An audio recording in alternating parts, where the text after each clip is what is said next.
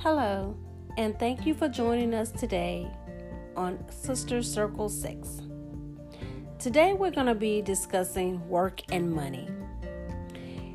On today's episode titled, Here's What to Do When Loved Ones Ask for Money. You want to support them, but you're not an ATM. These simple, smart steps can preserve the relationship and your cash flow. So, when a 43 year old friend, whom I'll call Loretta, was asked to help out financially with a family situation, logic and common sense told her to say no. In fact, she had no lending policy in place after observing that loans between family members usually went unpaid. But this wasn't just a loan to help someone make it to their next paycheck. Loretta's brother was in trouble with the law and facing possible prison time. She was terrified for him. Of her immediate family members, she was the most financially stable. Who else was going to help? So emotion took over. Against her intuition, Loretta, who works as an insurance agent, agreed to help. Her brother had no income and was going to court twice a month, quickly racking up legal bills. Loretta stepped in and paid the legal fees, her brother's rent, car insurance, and other bills. This went on for two years, forcing Loretta to turn to credit cards. Then the support shifted. Loretta's brother was prosecuted and went to prison. Her family quickly learned how expensive it is to have a loved one incarcerated. Weekly 15 minute phone calls cost $60. If they wanted her brother to be comfortable, it meant putting $75 a week into his commissary account $150 a week during the holidays. Loretta didn't want to see her brother suffer, so she continued to shell out the money, money she did not have. Loretta supported her brother and his son, her nephew, through his one year prison sentence. But the support didn't stop there. When her brother was released, he had no place to go. Since she had space, she let him live with her, once again going against her better judgment.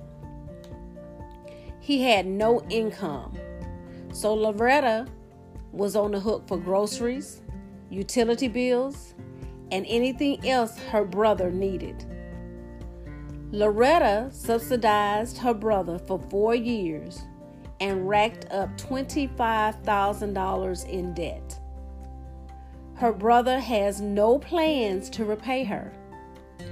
She is on a three year plan to pay off the debt, which includes working a part time job. While Loretta's experience is unique, lending and borrowing between family members is common. The chances are high that you will have or will be asked by a friend or relative for a loan. But should you do it? If cousin Brenda comes around asking for money or asks for money again, should you just plunk it down? We can learn a lot from Loretta, from what Loretta went through. Just consider these tips before you choose to lend money to a friend or relative. First, ask yourself these questions. Emotion and your sense of generosity may overtake your rational and logic, as they did Loretta's case. Before deciding to lend money, pause to ask Do I have it? If you have to dip into an emergency fund, incur debt, or juggle your obligations to accommodate a loan, you do not have the money. Do I need it back? If your sister promises to pay you back next Thursday and you know you'll start sweating come Friday morning, you are not in a position to lend money. Am I enabling a pattern or a bad habit? You may be supporting someone's irresponsibility or unwillingness to help themselves. Expect the relationship to change. Money changes relationships. Once you lend money to someone, you become their creditor. How will you feel if your cousin takes a trip to the Bahamas when she still owes you money? What will happen if she never repays you? Loretta is on speaking terms with her brother, but she says the relationship suffered.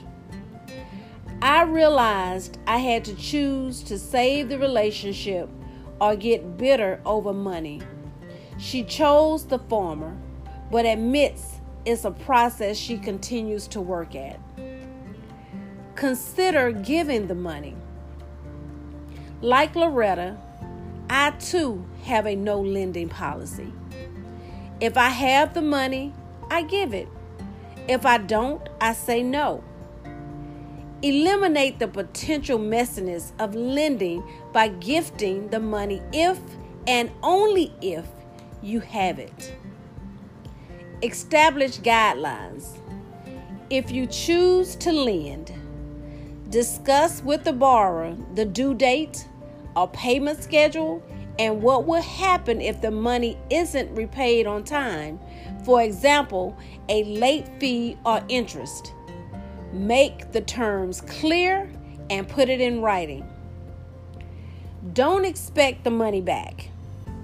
The above guidelines are more for the borrower's benefit because the chances are high that you will never be repaid. I've borrowed money in the past and never repaid it, and I've lent money but was never repaid. Don't lend more than you can afford to lose and assume it won't be repaid. Develop a personal lending policy. Decide ahead of time how you will handle requests to borrow money. For example, choose to lend up to a specific amount or decide that you will only lend to a person once or establish a lending fund or budget, and when it's depleted, it's depleted. By establishing your own lending rules, you'll be able to field loan requests objectively. No, it's okay to say no. When asked what she would do differently, Loretta said she would give what she could and say no to overextending herself. If you cannot afford to lend money, don't have it to give, or don't want to lend it, just say no. Encourage your loved ones to seek other resources. Loretta's takeaway from her experience are ones we can all learn from. She said, One thing I learned from all of this is people will find a way to do what they need to do. It doesn't have to come from you, she says. You have to listen to that inner voice and what your intuition is saying. When you violate yourself, you're going to pay the price. We have learned a lot from Loretta's experience. And I hope you, our listeners, have learned as well. Once again, we would like to thank you for listening to our podcast, and we look forward to talking to you again real soon. Bye bye.